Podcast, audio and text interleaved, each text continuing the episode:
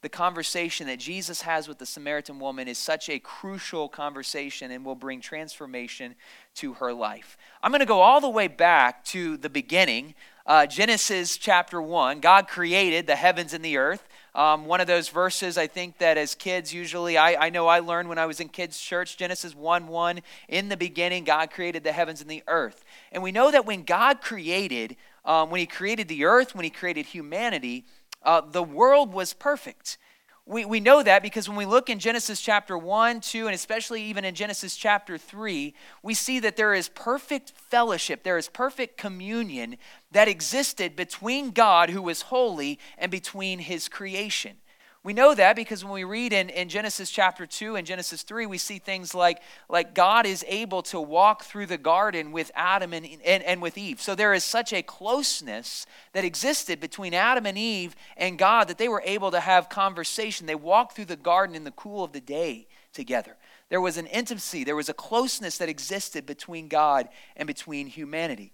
We also see, and, and, and um, this is not a teaching on Genesis chapter 2 by any means, but we see this statement at the end of chapter 2. This is very significant. Genesis 2, verse 24 says that Adam and Eve, they were naked, they were exposed, but they had no shame. This was before sin entered in the equation.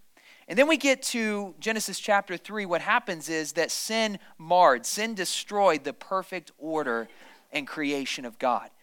So when sin enters into the equation, when Adam and Eve disobey or rebel God, sin, sin enters into the equation and things begin to change. The, the perfect fellowship that Adam and Eve, the, the closeness that they once knew, that they once had in the garden with God, uh, no longer existed.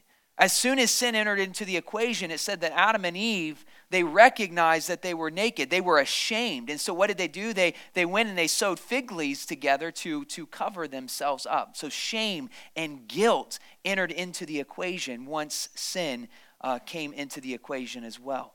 And so this perfect, this perfect relationship, this perfect order that existed was destroyed when sin entered into the equation. Adam and Eve, they saw their nakedness, they were ashamed, and they tried to cover it up by sewing fig leaves together. And they even tried, and this is, this is probably one of the saddest things in, in Scripture, is once sin entered into the equation, Adam and Eve, they tried to hide from God. Uh, thinking that they could hide from, from God Almighty, they tried, they hid behind a bush, trying to hide from the presence of God. And I want you to hear this statement because this will kind of move us into the story here in just a moment. The Bible is clear that sin separates humanity from God. Now, when you read through the Old Testament, everything that God is doing, He is doing to bridge the gap, the distance that exists between a holy God and a sinful people. We know when we move into the New Testament that that changes through the person of Jesus Christ. So, so in the Old Testament, there is still this gap that exists. You have a holy God, we've talked about this before, that exists over here, and you have a sinful people, and there is this chasm that exists. There is this gap, and there's no way for a sinful people to be in relationship with a holy God until Jesus Christ comes into the equation. When Jesus goes to the cross, he pays the price for our sin, for all of humanity's sin, so that we can have right relationship with God. So the Bible is clear that sin separates us from God. When we sin, when we, and this is a great way I know to start a sermon talking about sin, don't worry, there is hope. If this is all you hear in this message, you're going to leave pretty disappointed. So I need you to stay with me the whole time this morning. But when we sin, when we struggle with shame and guilt. And even when we find ourselves overwhelmed by brokenness and immersed in one failure after another, we tend to hide from God and hide from others. That's, I think, just the reality of human nature. When we sin or when we're overwhelmed, when we feel broken, when we feel like we have no value, no worth, I think the tendency of humanity is we, we start hiding from God. We hide from other people. We, we don't want to have a conversation with anyone. We start thinking these thoughts that we aren't good enough, that we aren't worthy enough that we're too broken to be fixed. Those are the those are the sinful thoughts that start going through our minds. Those are really the thoughts of the enemy that he implants in us that you aren't worthy, you're too far gone, you're not able to be fixed or you're too broken. God doesn't love you. When we sin, when we struggle with shame and guilt, that's what the enemy starts to do. He starts planting those seeds, those thoughts in our minds.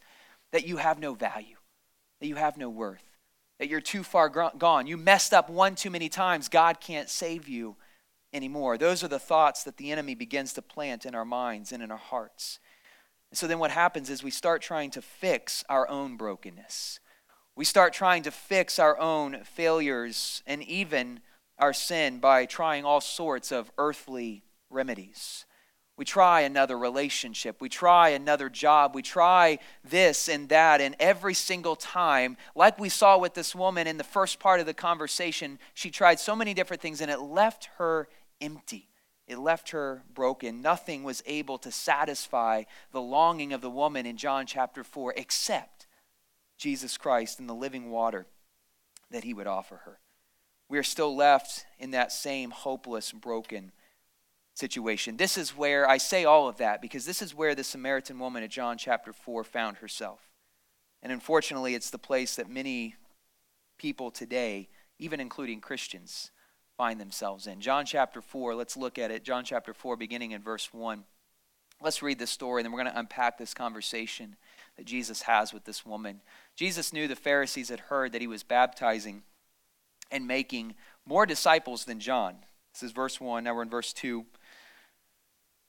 Though Jesus himself didn't baptize them, his disciples did. Verse 3 So he left Judea and he returned to Galilee. Verse number 4, I want you, we, we talked a little bit about this last week. I'm going to uh, focus on this again today. He had to go through Samaria on the way. Eventually, he came to the Samaritan village of Sychar near the field that Jacob gave to his son Joseph. Jacob's well was, um, was there, and Jesus, tired from the long walk, sat wearily beside the well about noontime. Soon a Samaritan woman came to draw water, and Jesus said to her, Please give me a drink. He was alone at the time because his disciples had gone into the village to buy some food. The woman was surprised, for Jews refused to have anything to do with Samaritans. She said to Jesus, You are a Jew, and I am a Samaritan woman. Why are you asking me for a drink? And Jesus replied, If you only knew the gift God has for you and who you are speaking to, you would ask me, Jesus said, and I would give you living water. But, sir, you don't have a rope or a bucket, she said, and this well is very deep. Where would you get this living water? Besides, do you think you're greater than our ancestor Jacob, who gave us this well? How can you offer better water than he and his sons and his animals enjoyed? Jesus replied, Anyone who drinks this water will soon become thirsty again, but those who drink the water I, will, I, I give will never be thirsty again. It becomes a fresh, bubbling spring within them, giving them eternal life. And here's where the conversation is going to turn. Please, sir, the woman said, Give me this water, then I will never be thirsty again, and I won't have to come here to get water. Look at verse 16. Then Jesus says, Go and get your husband. Now, it seems like an odd, they're talking about living water, they're talking about this well. Uh, the conversation seems to be more focused on what Jesus can, can offer her regarding this water. And then all of a sudden, Jesus says to this woman, We're going to talk about this, but out of nowhere, it appears that Jesus says, Now go get your husband, Jesus told her. I don't have a husband, the woman replied. Jesus said, You're right. You don't have a husband, for you have had five, and you aren't even married to the one that you're living with now. You certainly spoke the truth. Sir, the woman said, You must be a prophet. So tell me, why is it that you Jews? So now she's going to change the subject. She didn't really want to talk about her relational problems. Uh, she's not interested in that. So she changes the subject. She says, Sir, um, you must be a prophet. So tell me, why is it that you Jews insist that Jerusalem is the only place of worship while we Samaritans claim it claim it is here at Mount Gerizim where our ancestors worship. Jesus replied, Believe me, dear woman, the time is coming when it will no longer matter whether you worship the Father on this mountain or in Jerusalem. You Samaritans know very little about the one you worship, while we Jews know all about him. For salvation comes through the Jews. But the time is coming, indeed, it is here now, when true worshippers will worship the Father in spirit and in truth. The Father is looking for those who will worship him that way. For God is spirit, so those who worship him must worship him in spirit and in truth. The woman then said, I know the Messiah is coming, the one who is called Christ. When he comes, he will explain everything to us. And I want you to look at this last phrase because this is where we will end this morning and just we'll get there. We're not there yet. Verse 26 Then Jesus told her, I am the, I am the Messiah. I am Messiah. Let me just, I want to unpack this just for a few moments this morning. There's kind of three Um, I, want to unpack the conversation between Jesus and the woman at the well because in the end, we're going to see there is a beautiful invitation. There we, we see in verse 26 that Jesus is going to offer this woman at the well when he says, I am the Messiah. But I want to unpack this conversation. There's kind of three phases uh, to this discussion that Jesus has with the woman. The first aspect of the conversation is the sin that is exposed. Um, I, I want you to recall just for a moment, if you have your Bibles with you, look again over at verse number 10, because the woman had only a limited understanding of the gift that Jesus was offering her. Verse 10 Jesus replied, If you only knew the gift God has for you and who you are speaking to, you would ask me, and I would give you living water. Uh, what we see here in, in, in this conversation in John chapter 4 is the woman came to the well to draw water like she did every single day. Every single day at noontime, she would come time after time after time again to draw water and then to return to her village. And what we see here in this conversation, Jesus says, if you only knew the gift, what I had to offer you, you wouldn't be asking, or you wouldn't be um, asking, I wouldn't be asking you for a drink. You would be asking me, Jesus says, for a drink instead. And what's very interesting here is this when Jesus refers to this gift, he's talking to this woman, and, and really the woman is, is only referring to something. This is why you don't use iPads. Um, and there we go. Um, sorry about that. Some random note just popped up on my iPad, and, and that's why I use paper and pen, not technology, all right? That's a whole different lesson. Uh, let, me, let me keep going. So the woman is longing. She's longing for this living water that Jesus has to offer to offer her. But her motivation, this is very interesting, her motivation was actually personal convenience. She didn't want to have to keep coming back to the well. We, we see in, before the conversation turns, before he asks her the question and say, go get your husband, and, and they enter into that part of the conversation, we see that the woman says, well, I'll take this living water that you're referring to. And, and, and, she says, I'll take it because then I won't have to be thirsty again. And then she says, I won't have to keep coming back to the well. So for the woman, she didn't quite grasp the gift that God was referring to, that Jesus was, was referring to. When he talked about living water, he was talking about something that would quench her spiritual soul, something that would bring new life, something that would offer her eternal life. She didn't quite understand it. She saw the invitation that Jesus had, and she saw it as, as something that would maybe make it a little bit more convenient for her. When she heard Jesus say, Well, I can give you living water and you won't have to keep coming back to the well, that struck something in her. You know what?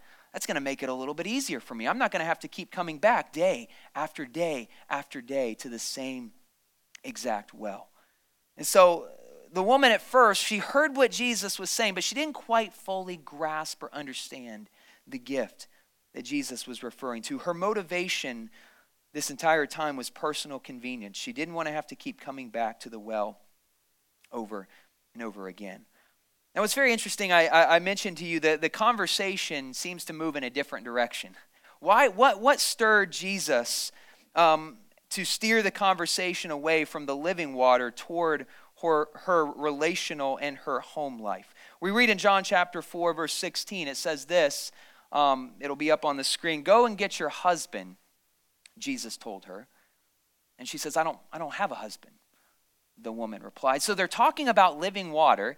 And, Jesus is talking about this gift that he, that he will give to her that will bring her new life. And then all of a sudden, out of nowhere, Jesus says, Now go and get your husband. Now, it seems like a very odd request in, in light of the context of their conversation. I mean, where, where does this come from? Why is Jesus even bringing up um, her marital situation? Because there's no evidence in the text that they're talking about her relationships. He's just talking to her about living water, about giving her something that will bring her eternal life. But then out of nowhere, Jesus says to the woman at the well, Now go and get your husband. And kind of sheepishly, I, I, I believe she replies, Well, I don't, I don't have a husband. Now, there's a few things here I want to make note of. First of all, Jesus obviously is God. Uh, so her, her marital situation could have been revealed to him by the Father in heaven in order to address her own sinfulness. Because what Jesus is going to do here is he's going to expose this woman's brokenness. He's going to expose the shame and the guilt that is, that is really beating her up inside. Because when they start having a conversation about living water, um, her brokenness, that shame, that sinfulness that's really beating her up inside isn't exposed yet. But once Jesus says to the woman, Go and get your husband, now all of a sudden, things are starting to become exposed. She's a little bit more vulnerable because she replies to Jesus, I, I don't have a husband. Jesus will look at her and said, You're right. The one that you're, you've had five husbands, and the one that you're living with isn't even your husband. And so it's very possible Jesus was both 100% God and 100% human. So it's very possible, as God will, God the Father will do in several places, He will reveal certain things to His Son Jesus. So it's very possible that that that that was revealed to him in the first place. What we also see is that exposing her sin would be the first step to dealing with the sin in order to receive the gift of God Jesus was talking about. If this woman was going to receive the gift, the, the living water that Jesus was talking about, she had to deal with her sin. She had to deal with her brokenness because at, at the time being, she's remaining hidden. She's, she's not exposing those things that's, that's keeping her from the presence of God. And so when Jesus asked the question, now all of a sudden, her, her sin, her shame, her guilt is out in front. It's now the focus of their conversation. Now it can be dealt with. I, I, think about, I mean, if, if we think about it for just a minute, there's, there's things in our life that I think if we, um, if there's struggles or things that, that we're wrestling with or, or addictions, things that we can't quite get rid of, we're not going to deal with it until we expose it, until it's out in the open, where, where we can have accountability, where we can have others uh, speaking into our lives. And so this woman, she's keeping these things hidden. There's a reason that she's going to the well at noon. There's a reason that she's going at, uh, to the well at a time when no one else is there because she doesn't want to enter into a conversation about her brokenness. She wants to avoid people. I, I think about it for just a minute. I mean, if, if my kids do something they're not supposed to do, um, usually they don't come running to mom or dad right away to tell us what they did. Usually they'll try to fix it themselves, right? They try to they try to maybe hide it or or kind of put it underneath the rug, make sure that nobody sees, nobody notices. That's what we do when we sin. When there's when there's shame and there's guilt, we don't want to put it out in the open. We try we try to fix it ourselves. We try to kind of uh, put it underneath the rug so no one else will see it. But when Jesus asked this woman the question, they're talking about living water. She doesn't fully understand the gift of God that, that's going to be offered to her. But when Jesus says to her, Go get your husband, all of a sudden now everything has been exposed. And she replies, She says, I don't have a husband. Jesus knew that the gift that God was offering was not just a gift that she would enjoy herself, but it was a gift that she would share with others. We're going to see next week that once she begins to understand the, the beauty and the significance of the living water, the, the gift that Jesus was offering, she's going to return back to her Samaritan village. And she's going to go start telling every single person she can, I, you need to come meet this guy that told me everything that I ever did. And she does that because the gift of God that Jesus is referring to is not a gift that we, we keep to ourselves. It's not a gift that just myself that I myself am gonna I'm going to enjoy. It's not just a gift that you're going to enjoy by yourselves, but when we truly receive the gift of God that Jesus is referring to, eternal life, it should motivate us. It should stir us to want to share it with any and every person we can. I, have said this before. If something good happens in your life. If there's something significant that happens, whether it's the birth of a new baby, whether it's a new job, whether it's something that you accomplished, you don't just keep that information to yourself, do you? You look for every person you can. I mean, we've got social media today, so we post it on Facebook. Um, we start posting things. We start telling all of our friends. We start calling people because it's something good that happened, and, and it should stir in us to want to share that with other people. And the same thing is true when we've truly encountered the person of Jesus Christ, when our life and your life, when it's been changed and transformed, that should stir in us to want to share it with as many people as possible. And so I think that one of the reasons why Jesus goes to the Samaritan woman in John chapter 4 and says to her, Go get your husband. I don't think that was just an out of the blue kind of statement that he made. He wanted to expose. He, he knew the heart of this woman and he wanted to begin to work on her. He wanted her to receive this gift that he had, but in order for her to receive it, her sin had to be dealt with first. And so he looks at this woman and he says, Go get your husband.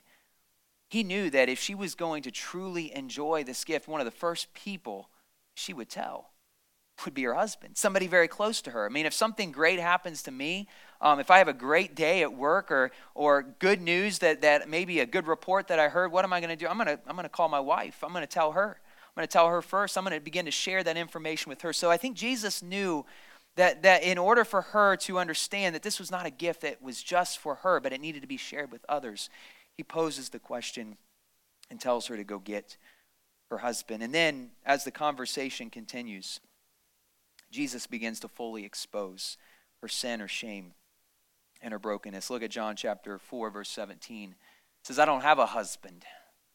The woman replied. At this point, she's probably thinking, I should have stayed home today. um, I shouldn't have come to the well. Uh, maybe I should have came at like 1230, not noon. But uh, she says, I don't have a husband. The woman replied, Jesus said, You're right. You don't have a husband. You've had five, and you aren't even married to the man that you're living with now. You certainly spoke the truth.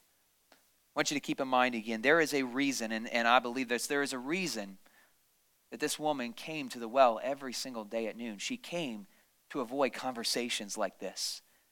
Uh, she didn't want to sit around with the rest of the ladies at the well drawing water. I mean, that, that wasn't just a quick process. They didn't just come in, in 30 seconds. You know, they had their water in return. This was a process. And so she knew that if she came at noon, noon there's a good chance that she could avoid other people.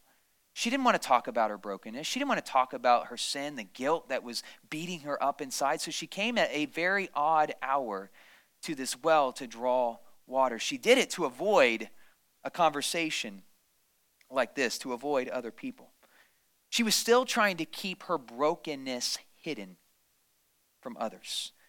I think it's human nature to hide our sins, yet when we do that, it taints our worship and it keeps us from experiencing God's presence. And it leads often to a life of shame, hurt, and regret. I think of, of people in Scripture. Think about David for just a minute.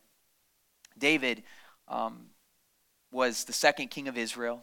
Um, we oftentimes know of David as the one who uh, killed, the Goli- uh, killed the giant, Goliath, but he was referred to in Scripture as a man after God's own heart. A man that, that was faithful to God, a man that was, was not only faithful to him, but was faithful to Saul, who was a wicked king, um, who kind of went off the path that God had called him to. And, and David, who was a man after God's own heart, David messed up as well. David um, one day when he was king, uh, his army uh, went out to battle to fight, and David decided to stay behind that day. He decided he was, as king, he was going to hang out in, in his palace and his court, and, and he was just going to take it easy while everybody went out to fight. And so David stays behind. His army goes out into battle, and David sees this, this woman by the name of Bathsheba who is bathing on the roof. Um, Obviously, the, the home structures looked a little bit different than they do today. Uh, first of all, I don't think anyone's bathing um, outside in, in this temperature on any roof. So, but David sees this, this beautiful woman, and, and this woman, Bathsheba, was married to a guy by the name of Uriah. But David, who was king, lusted after this woman. Won't tell you the whole story, but ends up having a relationship with her. Bathsheba gets pregnant. And so, what does David do? Is usually what happens, human nature is we try to cover up our sin. We try to cover up the shame and the guilt. David tried everything he could. He, he invited Uriah home from battle and he said, You know, you've done well, you've, you've done great. Here, come and eat and feast with us, and then go and, and, and sleep with your wife. I mean, that's, that's read the scriptures, okay? It's in there. Um, that's exactly what he says because he's trying to cover up his own sin. He's trying to cover up what he did, the rebellion against God. He tried that one night, two night, but, but Uriah, who was a man after God, said, No, my, my, my crew's out there fighting. I'm not going to go in here and have a great time. I'm going to I'm going to wait until the rest of my crew comes home. Eventually, David, he will send Uriah to the front of the line with the intent of having Uriah killed. Uriah ends up being killed. David, David later will repent um, we talked about that a few weeks ago. Psalm 51 is his prayer of repentance. But, but we see, even with this, just like the woman in John chapter 4, it is part of human nature when we sin, when we rebel against God, when there's shame and guilt that we're wrestling with, our tendency is to want to hide it. We don't want it exposed. We don't want people to know what's going on. We want to hide that sin, that shame, and that guilt. And so that's why the woman comes to the well at noon to avoid a conversation such as this. But when she leaves the well that day, everything is out in the open Her relation, her relational mess and screw ups, they're on the table. Her regret, her shame, they're on the table. Her life is the epitome of brokenness, and she likely felt like her life had no value and no worth. And so, what's very interesting is that she will then try to divert the conversation away from her own brokenness. We see the human distraction comes into play. Jesus says, Go get your husband. She says, I don't have a husband. And Jesus exposes her, her, her screw ups, her mess ups right there uh, in that conversation. And so the Samaritan woman tries to change the subject of the conversation. We read in John chapter 4 Sir, the woman said, You must be a prophet. So, so it goes from living water to go get your husband. Now she's going to talk about how Jews and Samaritans worship. So it feels like this conversation is going all over the place. But again, it's human nature to want to get the focus off of my brokenness, off of my sin. So she's going to try to divert this, this conversation a different direction. Sir, the woman said, You must be a prophet. So tell me, why is it that you Jews insist that Jerusalem is the only place of worship while we Samaritans claim it is here at Mount Gerizim where our ancestors worshiped? I'm not going to get into the, the, the weeds on this but, but the Jews, their place of worship was in Jerusalem, where the temple existed. Um, when, we, when we get into the New Testament, there was already set up certain festivals where people would come um, three times, at least three times a year, and they would come and they would begin to worship um, in Jerusalem together during the certain festival seasons. But for the Samaritans, they had a different place of worship. Remember, Samaritans and Jews did not like each other. The Samaritans only held to the first five books of the Bible Genesis, Exodus, Leviticus, Numbers, and Deuteronomy, uh, what was considered the law. But everything else, what the prophets said, what we read in the Psalms and the Proverbs and everything else besides those first five books, the Samaritans, uh, the Samaritans rejected altogether. So they, they considered Mount Gerizim a place where you'll read about in Deuteronomy where blessings were given to Israel. They considered Mount Gerizim as their place of worship. And so now she's trying to get the focus off of herself and her brokenness. And now she's entering into kind of this political conversation. You know, tell me, you say that Jews worship in, in Jerusalem. Well, we think it's here at Mount Gerizim. Explain that to me, the woman says. Uh, you're a prophet. You seem to know these things. So can you expound on this? just a little bit. She attempts to move the conversation away from her brokenness onto the division that existed between Jew and Samaritan. Uh, her focus, focus was all about the right place of worship, which was a hot topic between these two groups. Uh, I'm going to put a note up here. I want you to hear this. Worship that is offered to God is not dependent on places and things. Genuine worship is spiritual and based on one's heart. And that's, that's really why Jesus is entering into this conversation with her because it's going to be all about her hearts. It's not about places and things. It's not about Jerusalem. It's not about Mount Gerizim. It's not about uh, the temple or their temple. It's not what this conversation is about. Instead, it's about her heart. Her attempt to distract Jesus from her brokenness actually leads to a truth that God was searching for genuine worshipers and the conditions of condition of one's heart was key. I want you to see this text now. We read it already. I want to focus on one thing here just for a moment. I'm almost done this morning. Jesus replied, Believe me, dear woman, the time is coming when it will no longer matter whether you worship the Father on this mountain or in Jerusalem. You Samaritans know very little about the one you worship, while we Jews know all about him. For salvation comes through the Jews. But the time is coming, indeed, it is here now, when true worshipers will worship the Father in spirit and truth. The Father is looking. I want you to hear this. The Father is looking. Some translations will say the Father is seeking those who will worship Him that way, in spirit and in truth. Just quick sidebar here, real quickly. Remember earlier on in the text, I think first couple of verses, said that Jesus, um, let me, John chapter 4, verse 4.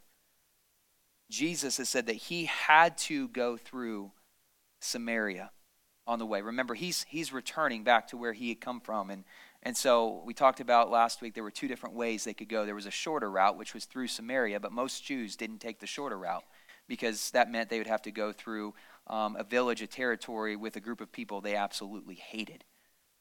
But it says in John chapter 4, verse 4, that Jesus had to go through Samaria.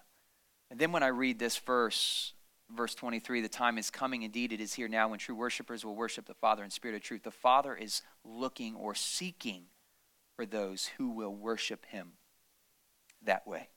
What's very interesting about that is I don't, I don't know if Jesus really knew. Um, again, he was God. Yes, he could have known, and the Father could have revealed it to him. But he felt compelled that day to take the shorter route, to take the route through Samaria, the route that most Jews would not take. But on that particular day, when he's returning home, he felt compelled in his heart to go the route through Samaria.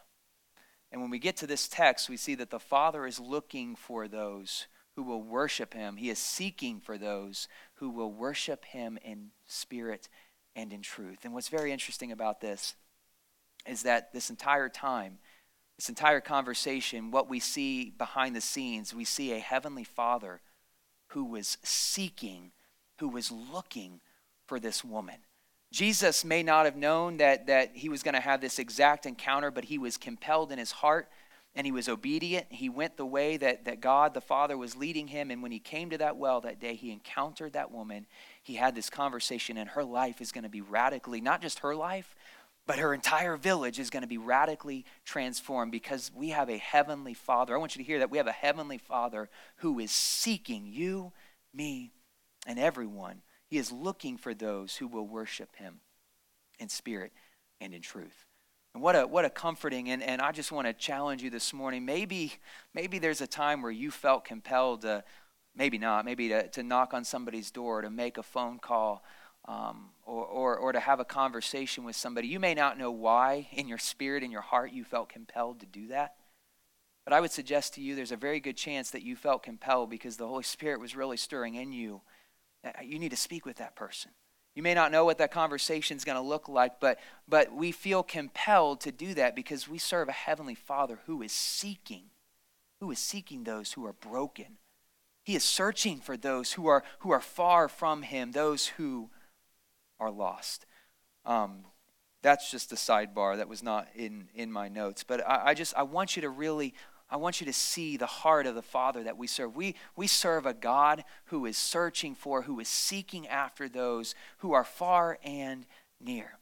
You are probably where you're at today because the Heavenly Father was seeking after you. Even before I pursued him, he was pursuing me, you, and all of humanity. And so we serve an incredible and faithful God. The final point is this, and this is really uh, where I want to land this morning and, and be the, the remainder of our time. I'm going to talk about the divine invitation. And I'll bring this, um, bring this to a close here. The woman said in John chapter 4, verse 25, uh, the woman said, I know the Messiah is coming, the one who is called Christ. When he comes, the woman said, he will explain everything to us. Now, it's very interesting. She says that she doesn't recognize, still doesn't recognize that Jesus, the one she is talking about, the Messiah that she's referring to, is sitting there with her at the well having this conversation. She says, I know the Messiah is coming, the one who is called Christ, and when he comes, he will explain everything to us. And then Jesus told her, I am the Messiah. I am he. I am the one that you were referring to. One way to, to really translate this, this would not be a great way if you're writing a paper or something like that in English, but, but this is really what Jesus is saying I that speak to you, I am.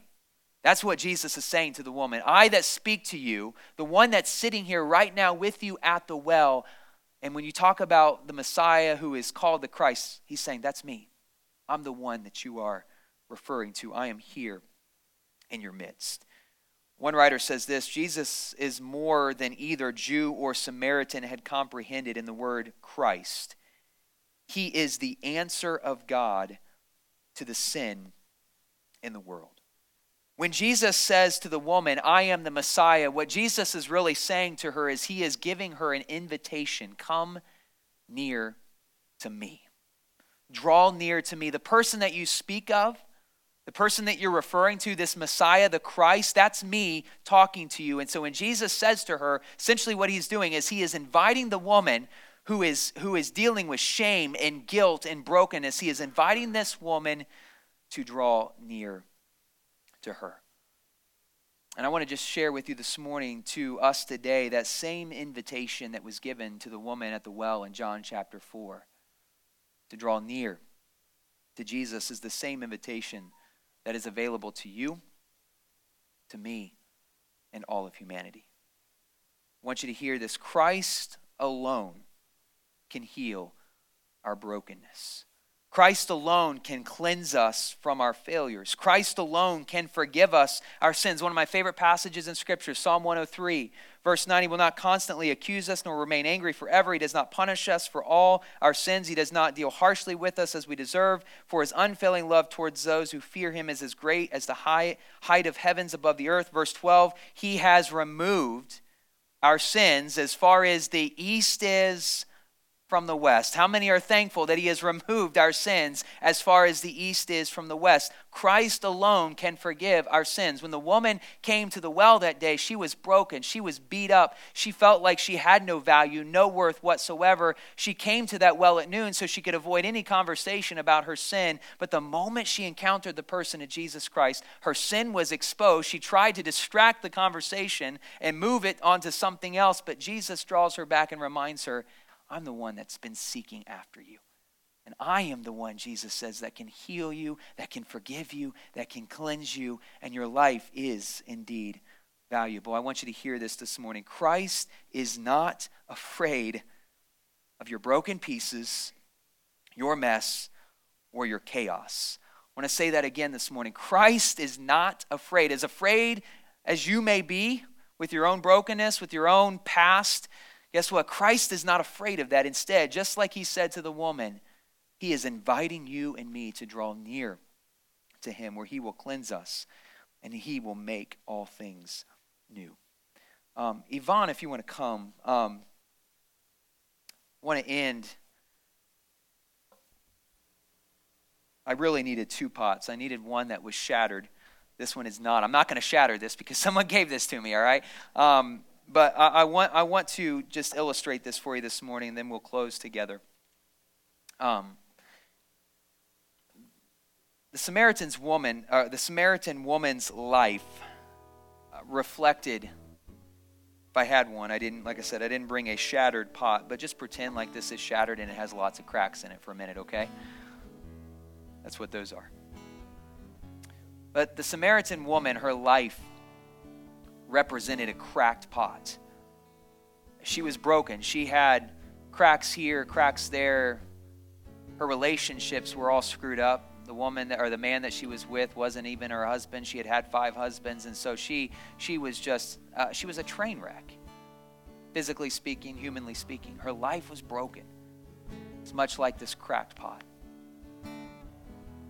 Uh, when we think about, at least in our context here in America, if something's broken, if something's cracked, if something, you know, something breaks that that seems beyond repair, usually what we do is we just, eh, well, there's a trash can over here. I'll throw this cracked pot in the trash. It's no good anymore.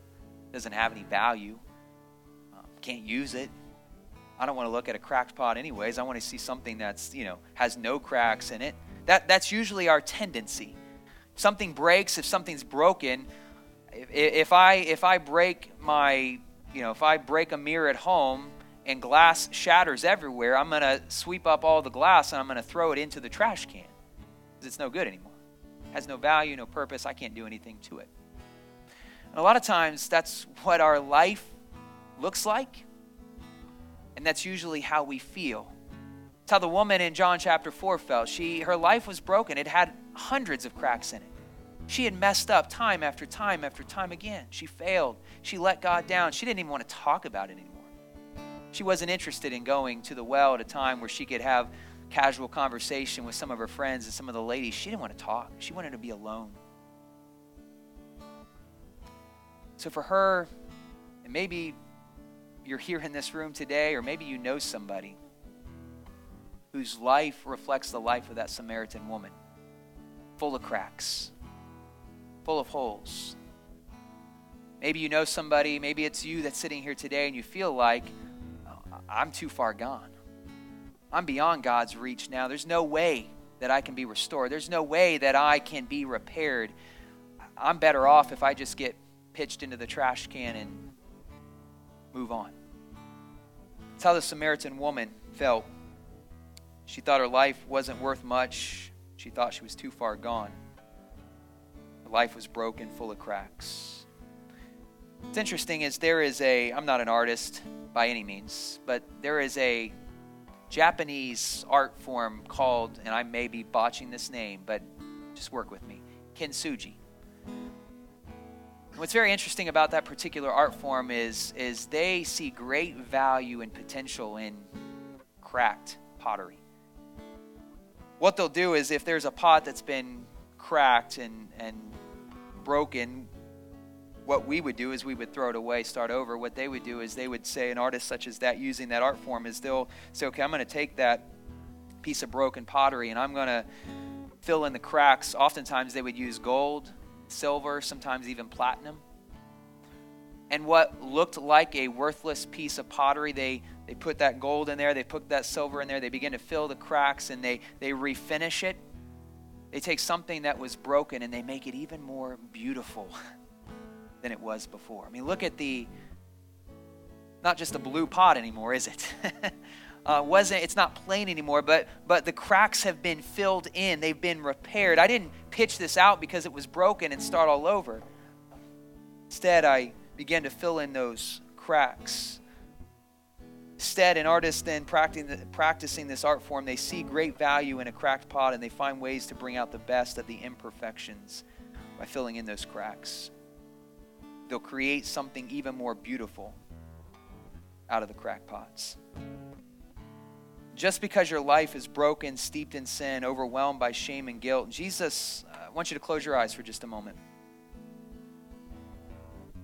If you're here today and you feel like that woman in John chapter 4, feel like your life's broken, feel like you're too far gone beyond God's reach to repair, here to tell you this morning God is not going to just throw you away, discard you, reject you, and move on.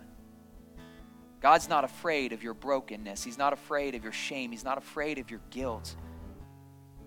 Instead, just like he did for this woman in John 4, he is he's inviting us to draw near to him. He's saying, Come near to me. I'm not afraid of your brokenness. I'm not afraid of your pain. Instead, come near to me. He has invited us to draw near to him, and he will bring this is this is key. He can bring beauty out of the ashes.